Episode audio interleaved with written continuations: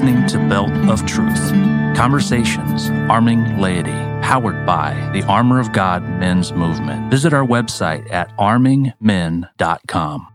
This is Father Mark Gertner of the Diocese of Fort Wayne South Bend. I'm so happy to be here and to support the Belt of Truth podcast. I hope that this podcast always serves as a strengthening of faith for all who listen.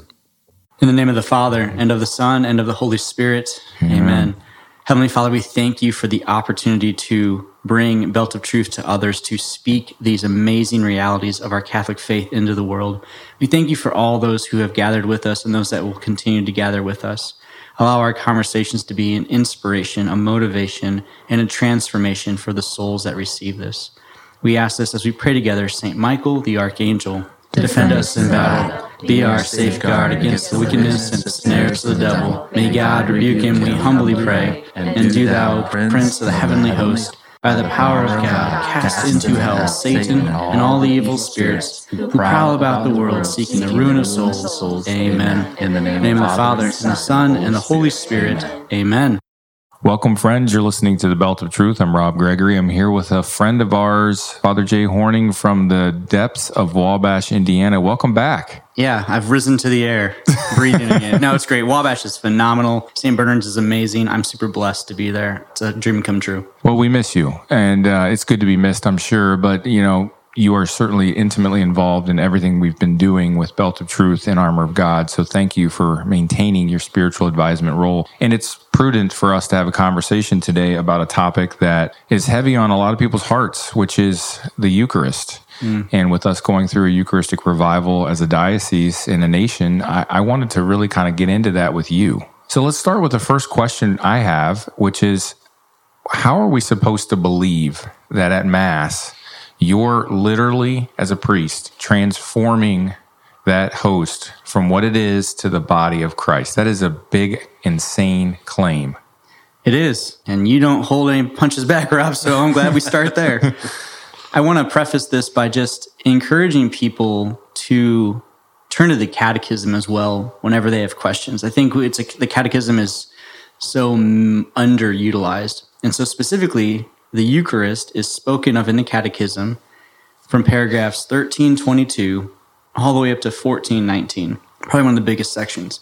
And a lot of what you just asked is highlighted there.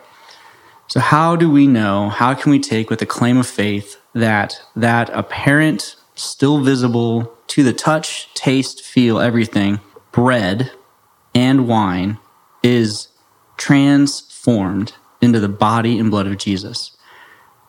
The easy answer is because God said so. The more difficult and complex answer is there has to be a transformation in us. So to understand the Eucharist, one of the seven sacraments, means we need to understand other sacraments, namely the priesthood. To understand the priesthood, we have to understand what Jesus is intending to do with and for the church. So I was thinking about this actually on the drive up. I'm glad you brought it up. And specifically, I want to highlight a word which is consecration. Consecration is utilized specifically when we're talking about the Eucharist. The Eucharist is consecrated. It means it is changed. And so we, the other word we use is transubstantiation. Transubstantiation, big fancy word, trans, to be transformed, the substance is transformed. That's in comparative to consubstantiation, often the Lutheran belief where the bread and the wine are with the substance of the divinity of God, whereas in the Catholic Church we say the bread and wine are now transformed and are the body and blood of Jesus Christ. So those are the distinctions. Consecration. What else is consecrated and what does it mean to be consecrated? Bishops are consecrated. A priest, when he's ordained, his hands are consecrated. In confirmation, in a certain sense, we are consecrated, and in baptism, we are consecrated, because all of that is utilizing sacred chrism. Chrism is what changes us. It it it makes us different. So when the priest, who now is in the person of Jesus Christ, through his ordination and by the consecration of his hands, which have been changed to do the work of God, says the prayers, the Holy Spirit descends down onto the altar of sacrifice, and that substance, bread and wine, are transformed forever into the body and blood of Jesus through the prayers of consecration. It still doesn't answer the question necessarily, how do I believe that? We believe it because of faith. a lot of people struggle with this concept because it still looks and tastes and feels. And the Eucharist was the first thing that I questioned as a non-Catholic. I went to a retreat. We were in adoration where we had a consecrated host there in the presence for us to adore and worship. And I thought, this is stupid. You're all idiots. That's a piece of bread. I'm out. Peace. And then my mother's voice went into my head and said, respect that. Okay, Mom. So I went back and I sat down and said, Lord, I don't know if I can believe this, but I'll try. So I guess my my answer is, even if you don't know, try, because people have believed this for two thousand years. Another analogy. This is also a, a true humility for me. I don't know English well. Pronouns, adverbs, subjects, all that. I don't know them. I don't remember being taught that. It's not a skill set I have. I know those rules are real. I know they exist. I know someone said it, and therefore I have to follow them. Even if a person's like, I just can't believe about the Eucharist. Jesus said it. John six is the place we often go, the, the bread of life discourse. Jesus says, take, and then in the Last Supper discourses, take this, all of you eat of it. This is my body. I mean, unless you think you're smarter than Jesus, which I'm not, I got to just trust him. And so the, the faith, the beauty is our science can take us so far. Faith has to take us the rest of the way.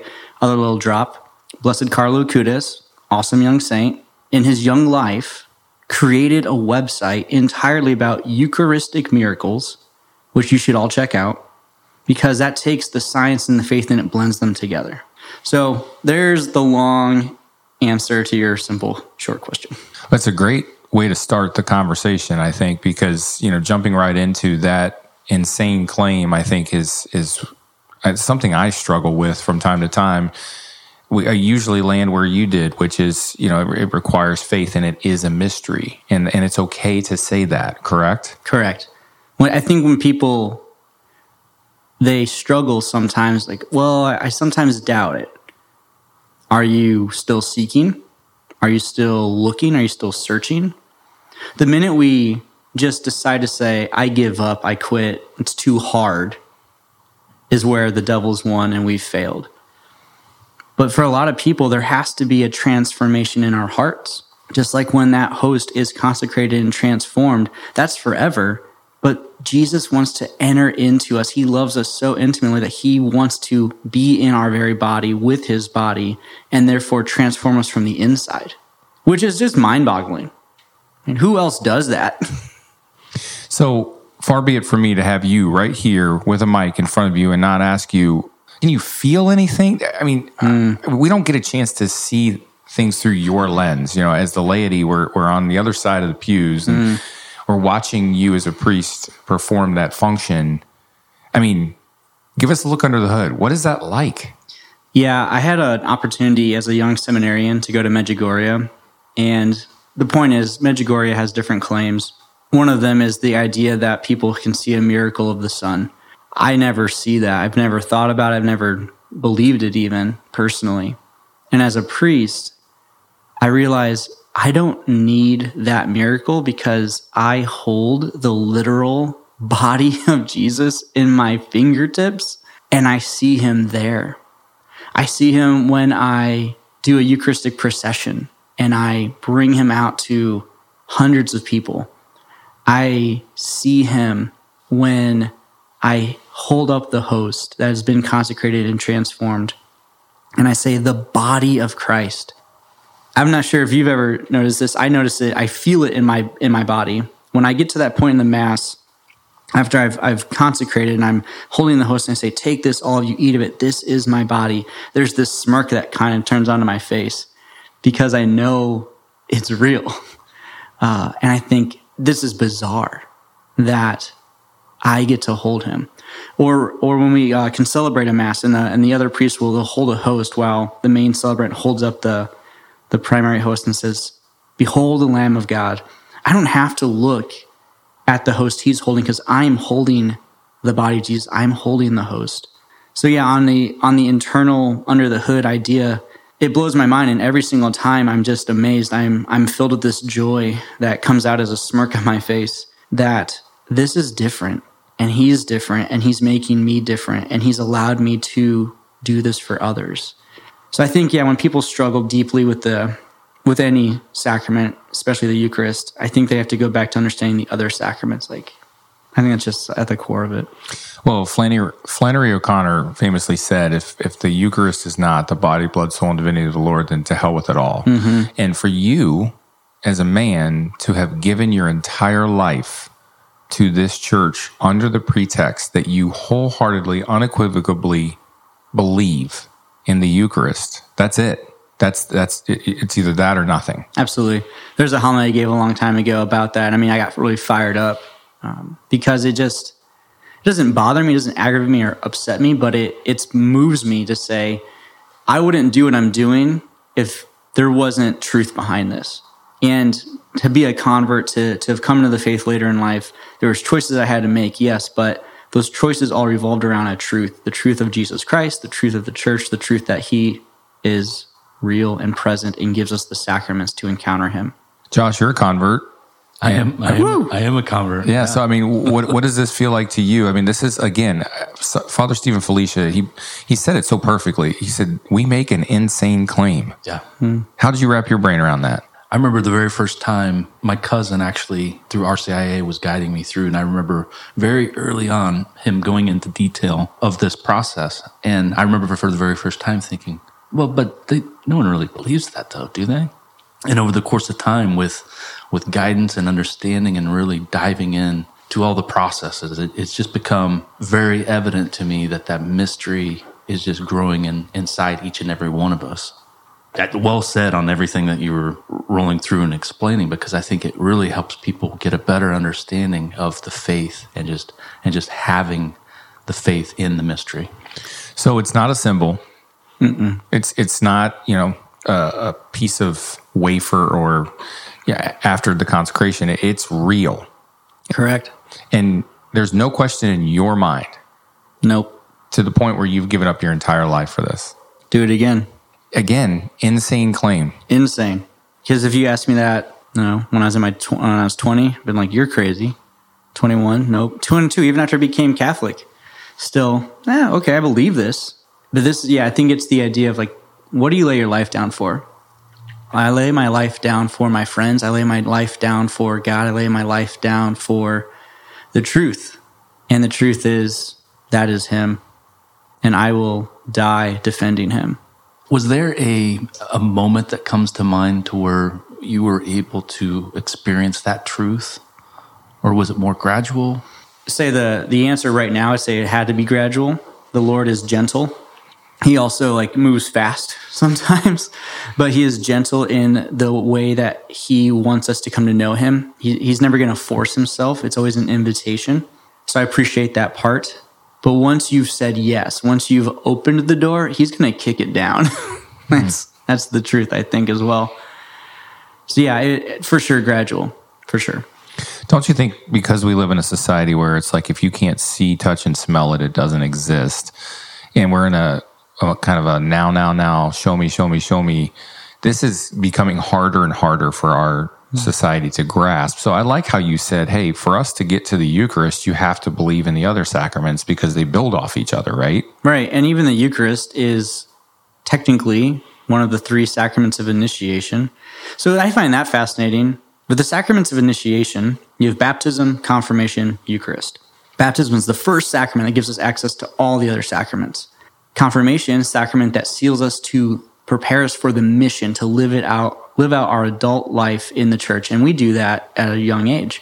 And then the Eucharist is meant to be the nourishment, the food for the journey. In in the typical United States methodology, you baptize a baby, you have children then receive their first communions around second grade with, with confession, and then confirmations happen later on, middle school, high school. In R C I A, when a person comes into the church fully and they're baptized, they're baptized, they're confirmed, and then they receive the Eucharist. And there's been debates about about that with bishops and, and the church in years, like, do they do they move that or not? I don't know what the right answer is. That's above my pay grade. But there's something to say that all three together, united, baptism, confirmation, Eucharist, give us the full initiation. The Eastern Rite Church actually does all three at one time when they're when they're toddler, when they're babies. So there's that as well. But they have to go together. It's like connecting the dots. If you if you take a dot away, you've lost a connection. If you don't understand the priesthood and the fact like, oh yeah, their hands are consecrated and changed, that's what allows the change to happen in the host. So when a bishop is consecrated, he's made different. When a person is baptized, they are different. They're no longer just a flesh of, or a, a, a mound of flesh. Like there's a soul that exists in them, which existed before anyway, but there's a soul that's now adopted in the family of God. In confirmation, we are sealed by the Spirit. Like, yeah, there's so many things to like look at beyond just like, is this real or not? Is yes, it's real. But here's like the all this substance. That's why, again, go to the catechism, read it. A lot of good stuff there. Well, I like how you did that, because you have to accept and agree and understand the fact that your hands are consecrated as a priest to be able to transform that into the body, blood, soul, and divinity of the Lord. If you, if you can't get this, you're not going to get this, right? Right. So one builds off the other. one hundred percent. So we can't skip straight to the Eucharist. We have to start with the the foundation of the faith first. And I think that's the beautiful part, that because all the sacraments are instituted by Jesus, the Eucharist and priesthood were actually done at the same time. You know, so it's like he clearly had a He knew what he was doing, right? He's, yeah. He's God. So. Absolutely. Answer this claim. Why, if someone says, why do I need to receive the Eucharist in the state of grace? Why, why does it matter? Should, shouldn't I be able to take Jesus in and he heals me? When people ask about receiving the Eucharist in the state of grace, why can't I just receive him on my terms? And, you know, isn't the Eucharist also a healing element that if I have sin, it can, it can fix me? And I think we've become a little too flippant in our treatment of the Eucharist. And what I mean by this is just how we go about our encounter with God in and through the Mass. And so here's my little soapbox. When we go to Mass, we are going to a wedding feast. How do you dress for a wedding? You probably, unless you're somewhere else, probably wearing some pants, nice shirt, decent. You're showing up a little early just to make sure you get a good spot. And you're attentive and joyful the whole time. I think there's a lot of people that do that. I think there's a lot of people that also have things that come up in their life, and it makes that challenging from time to time. So we get that. But when we've created a, a mindset where Mass is just an obligation, I just check a box, we've actually lost the idea of love. Because when we do things out of love, we're willing to sacrifice. I'm willing to put on the nicer shirt. I'm willing to get there a little early. I'm willing to to go through some other stuff when I love someone. So and then when we come forward for the Eucharist, when we're in the Mass, whether we've been there the whole time, we've been attentive, we've been participating, we come forward and we come forward with just like this robotic, Romanistic conveyor belt. The body of Christ. Amen. N- no, the body of Christ. Amen. And there's many ways people can receive communion, so that's not a place to, to get into right now. You can receive on the hand, on the tongue, kneeling. I, that the church gives us those preferences, those opportunities. But are we coming forward ready and willing and excited to receive him?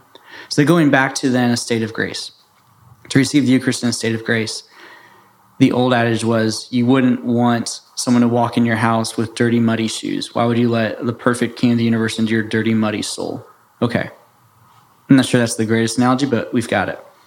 At the same time, if I am not in relationship with God, which is what sin does, sin breaks my relationship with God, and I'm going to the Eucharist, the, the Thanksgiving, and I desire to be in communion, to be in a relationship, then my sin has affected my relationship, and therefore I'm not receiving him well and lovingly. And that's the point about love. I'm not loving him or myself.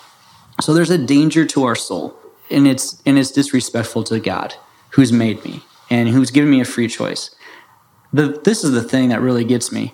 The obligation is the Sunday observance of Mass, not the Eucharist. You need to be at Mass every week. You do not need to receive communion every week. This idea, and, and you said it beautifully earlier, Rob, like the idea of now, now, now, me, me, me, yes, yes, whatever. We've gotten so complacent with, oh, I can just go all the time and receive the Eucharist. And that's good, because the Eucharist does change us and transform us and heal us. However, the Eucharist will not have an effect if I'm in a state of deep sin. And this is a beautiful part about the church, right? So sacraments, they act ex opera operanto. Um, they act by the very fact of their being performed. So the Eucharist shows up as long as the priest says the words, regardless of the state of the holiness of the priest.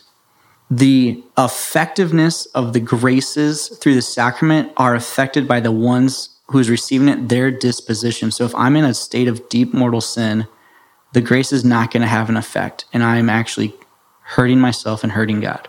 All right, now let's take this other little caveat, because people say, well, then, because then the priest always emphasizes, you need to go to confession. In the beginning of the Mass, during the penitential rite, when we do the I Confess to Almighty God or the Kyrie, Christe Kyrie, whatever we, whatever is done, that does remove and forgive our venial sins. Thanks be to God. So if you, if you went to confession on Saturday, you're having a great day, you drive into the parking lot on Sunday, someone cuts you off, you're like, ah, oh, got your... Mm. Okay, venial sin most likely. You've gone in, you've done your penitential rite, you're good to go. However, if you have mortal sin, mortal sin being grave matter, which are the commandments, uh, you have full knowledge about it, you freely chose to do it, and you've not gone to confession with a priest, that can't, that's not forgiven there. Mainly because Jesus tells us, go to the priest for, like, go to them for forgiveness and healing.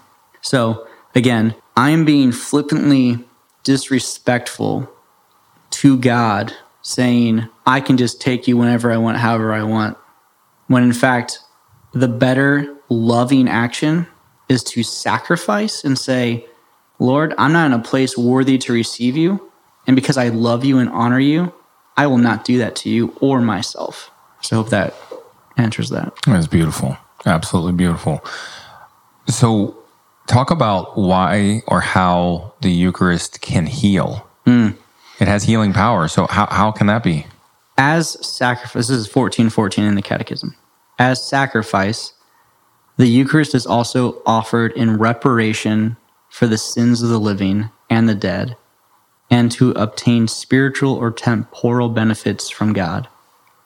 Continues fourteen eighteen, because Christ himself is present in the sacrament of the altar, he is to be honored with the worship of adoration. So that goes into adoration. When a person is dying, we go and we anoint them with the oils of the sick. We hear confession. We prepare their body for death and their soul for the, the journey into the afterlife. But we also give them Eucharist, and at that point it's called viaticum. It's food for the journey. The Eucharist heals the soul. Can the Eucharist also heal the body in, in physical ways? Of course, because he's God and he can do what he wants. But it heals the soul especially, and we know the soul is damaged. The, the soul is wounded, that we as humans are fallen. And we know that because of Adam and Eve. And yet at the same time, God has said, I will enter into this world, this broken world, I will be with you. I will provide an advocate for you in the Holy Spirit, and I will give you my very self, which is perfect and glorified, so that you can continue journeying in this reality. So that's that's the best I've got. I'm sure there are saints that have said things smarter than me. I'm sure that there's stuff in like readings and stuff that's better, but I would say the healing elements of the Eucharist is all for the soul and the transformation to make us more like him. Well, I think that's great. And Bishop himself said that there's a connection between, when I asked him, why do we need a Eucharistic revival? How did we get here? He himself said there's a connection between how people receive the Eucharist, or the lack of reverence in the Mass, and the lack of faith or awareness in the Eucharist. You kind of spoke about that, but go a little further with why that matters. Yeah, so to receive the Eucharist in Mass and to have positioned ourselves, oriented ourselves back to the Lord, It it's not just a sign of respect and honor, it, it's a respect of our unity with God, because the Eucharist is meant to connect us. Uh, it, there's images you'll see sometimes of the Mass where heaven and earth and and even purgatory are being smashed together. So the saints in heaven are rejoicing, they're glorifying, the, the souls in purgatory are, are hoping and yearning, and, and we here on the church militant, the church on earth, are participating. So our role to participate is to give our very best. The thing that, yeah, it it, bum, it bums me out, and this is maybe not fair, but when you intuit or, or kind of have an idea like that person hasn't been to confession, or you know they're not in a state where they should receive, and, and they're coming forward out of Maybe embarrassment or... Well, sure, embarrassment can be part of it, but they're just coming forward, going through emotion. Yeah, obligation. Really. Yeah. Yeah. And, and yeah, then the embarrassment comes up, like, what if this person looks at me and thinks, why didn't I receive communion? Like, who cares? Your soul is more important than their opinion. And that's something we have to fight. We have to fight tooth and nail. And I think I've seen it amongst different people different times, but when a person comes forward and they just, they cross their arms to receive that blessing, I'm so grateful because, one, they've made that that declarative statement in their mind and heart and soul to say, God, you are worthy, and I'm not there, but I'm here to honor you, and I still long for you and want you, and so I'm going to present myself, but I'm going to keep myself from damaging my soul and damaging you. Because I think other the other point of it that I'm saying in all this, people are like, well, how can I hurt God? Well, God's like all-powerful, right? So how could we hurt him? We can hurt him by not loving him well. Because even in my, like, God's always given me freedom. He's always given me choice. And my choices can be good or bad. But my freedom is to to offer perfect love. And even when I'm imperfect, I can perfectly love him by saying, Lord, I can't let you enter here right now because it's not good. But I can go and, and seek that forgiveness and healing. So yeah, Bishop's point is perfect on that. So what's your take on extraordinary Eucharistic ministers? I mean, with the laity administering the Eucharist at Mass, I mean, are you comfortable with that? I have no problem personally with extraordinary ministers. In one regard, that like that, the, even the title is helpful, right? You have the ordinary minister, priests and deacons, bishops, and you have someone who's in an extraordinary. They're in a place that is like extraordinary. So do I think people who are extraordinary ministers need to be in a state of grace? one hundred percent. Do I think they need to be dressed appropriately for Mass? one hundred percent. Can they aid the church? one hundred percent. And so there's goodness there, one hundred percent. But if they're not in a state of grace, they shouldn't be distributing our Lord. Just like, you know, a priest like should better be in a state of grace if he's celebrating Mass. Now, the nice thing is if the priest is not and he still celebrates Mass, the Eucharist still shows up because God is better. Mm-hmm. But yeah, back to the idea of like the disposition I put myself in. That's really important. So not a problem, but if it if people desire to receive from a priest, by all means, go to the priest. If you recognize who you're receiving, though, and that's something I want to make a, a clarity statement on. It's not just what a consecrated host, but a who. Jesus Christ. And so our language is also really important that we say there, there is the Eucharist in the tabernacle. The consecrated host is in the tabernacle. Jesus Christ is in the tabernacle. That's all very true. The extraordinary minister is being given an amazing gift. Even like the same with the lector. Like the lector is equally as important as an extraordinary minister. You are delivering the word of God. I mean, come on, it's crazy. So they're, they're good. They're important roles. And the church highlights, again, the power that the laity can utilize to uh, help us, which is great. And different priests will have different opinions about that, but the church permits it, and therefore it's good. I trust the church. So, Father Jay, if the Eucharist contains the physical presence of Christ's body and blood, then doesn't that mean that Catholics are considered cannibals? No, we are not cannibals. And here's here's the beauty. And it's not, again, to take anything away or to confuse us more, but the body and blood of Jesus Christ consecrated in the Mass still, through our senses, appears as bread and wine. The Lord did this specifically because of that concept. He doesn't want us to fear a thing like, oh my gosh, I'm a cannibal. Now, the Eucharistic miracles that have happened actually have hosts that are transformed into flesh, that they become firmer in, con- in, in contextuality. The precious blood has congealed to the consistency of blood. So this is all possible. But the reason that we still see and feel and even taste, that's what we call the accidents. The texture of the host, the, the flavor of the wine. Those are the accidents that remain behind so as to not create the sense or state of fear or concern like, I'm a cannibal. No, the Lord gives us that gift and also gives us that ability to not fear. So the next question is, wasn't Jesus commanding the apostles to host a perpetual memorial dinner in his honor instead of commanding them to literally eat his body and blood? Well, it's interesting because if you use John six, when he's talking about the Bread of Life discourse, he, depending on the translation you look at and then the, the original Greek or Hebrew, uh, the word eat is to actually masticate, to chew on flesh. And so there's, like, he says it three times. The first two times people left. They're like, that's weird. And he didn't change. So at the Last Supper, yes, he says, do this in memory of me, do this in rem- remembrance of me. That That's the Mass. That's the first Mass. There's one perpetual Mass that's always existing in and throughout time because God is outside of time. So that's an interesting point that, no, it's it's a perpetual celebration that is constantly happening. And within that celebration, he wants us to encounter and receive him physically. Therefore, we have his body and blood.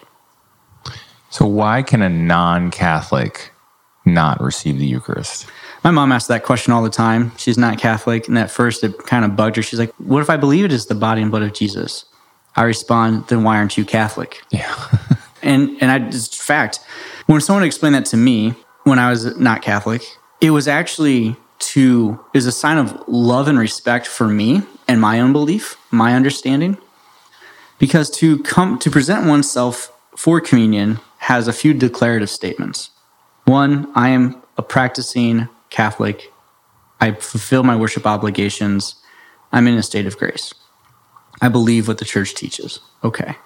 So when a person, let's say, is Lutheran, very, very close to us, right? Consubstantiation, transubstantiation. Lutheran says, I believe that's the body and blood, but, well, there's the issue, but it's not the exact same belief. I'm not going to force you to believe what I believe. That has to be a choice. If you want to come forward and receive, then you need to abide by the other teachings of the church.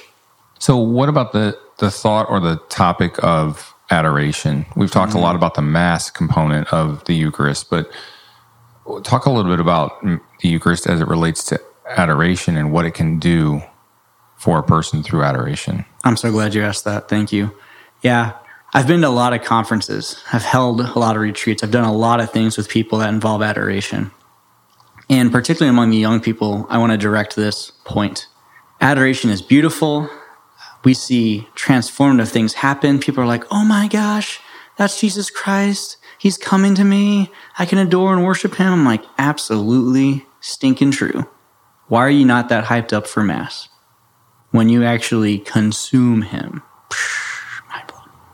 So adoration only happens because of the Mass. Like, that's not just a piece of bread in the monstrance. Like, that's a, that's consecrated host. That happened because the Mass was celebrated.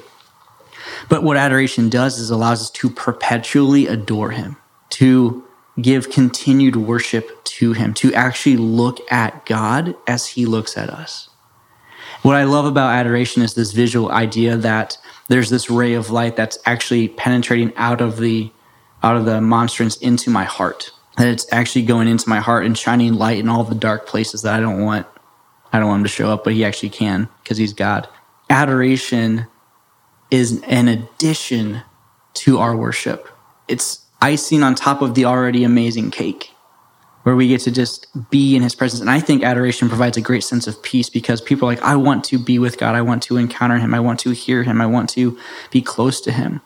And if adoration actually helps us better pray in the Mass, thanks be to God. If my understanding of Mass ele- is elevated by going to adoration, thanks be to God. But what I know is people long for this encounter. And for some reason, there's this distinction of when I go to adoration, I encounter him, but But in Mass, I'm just here. It's the same Lord, same presence, same physically there. I was recently at a conference with five hundred young people, and I had the distinct honor of processing our Lord in the monstrance into the, the place of worship. And I will tell you, the cacophony of sound and praise that came through their voices was deafening. And as I'm holding this monstrance and looking at the consecrated host in Jesus Christ, all I can think of, it's all for you, Lord. All of this praise is for you. And one of the cool things is in a procession, sometimes people will as they line the they line the aisles, they'll reach out and they'll they'll try to touch the the cope or the humeral veil, the the articles the priest is wearing. And the thing is, they did it so much, I felt like I was being dragged backwards. Like, you gotta let me go. I gotta get forward. Yeah.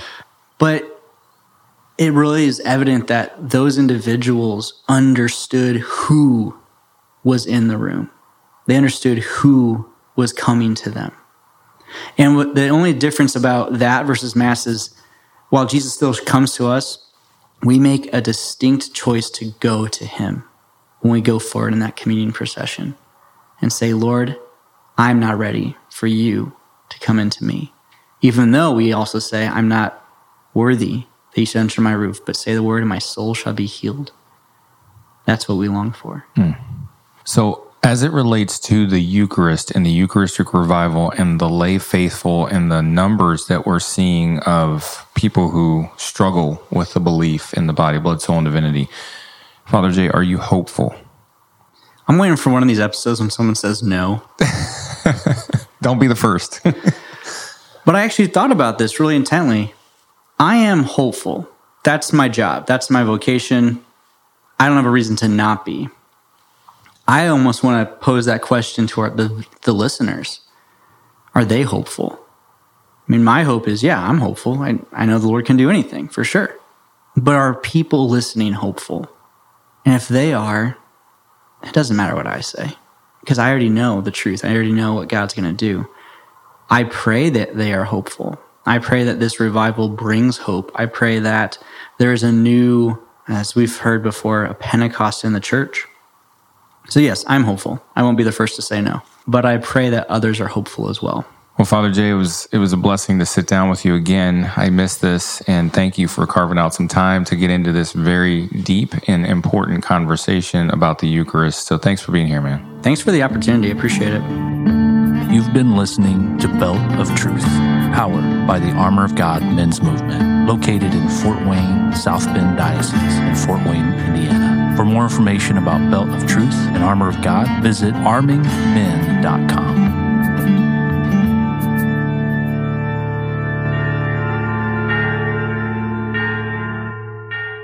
We're coming out of a pandemic, depression's at an all-time high, marriages are in disarray, churches are divided, we're arguing over gender, the sanctity of life is under attack. Now is the time and the season to have real conversations. We're going to take a microphone and we're going to go find people to authentically have real conversations designed to arm people to reclaim that priestly authority. Come join us on Belt of Truth. Our podcast is real, and it's going to enlighten you and enrich you to a point where you're going to want to take these issues on. Come join us at the Belt of Truth.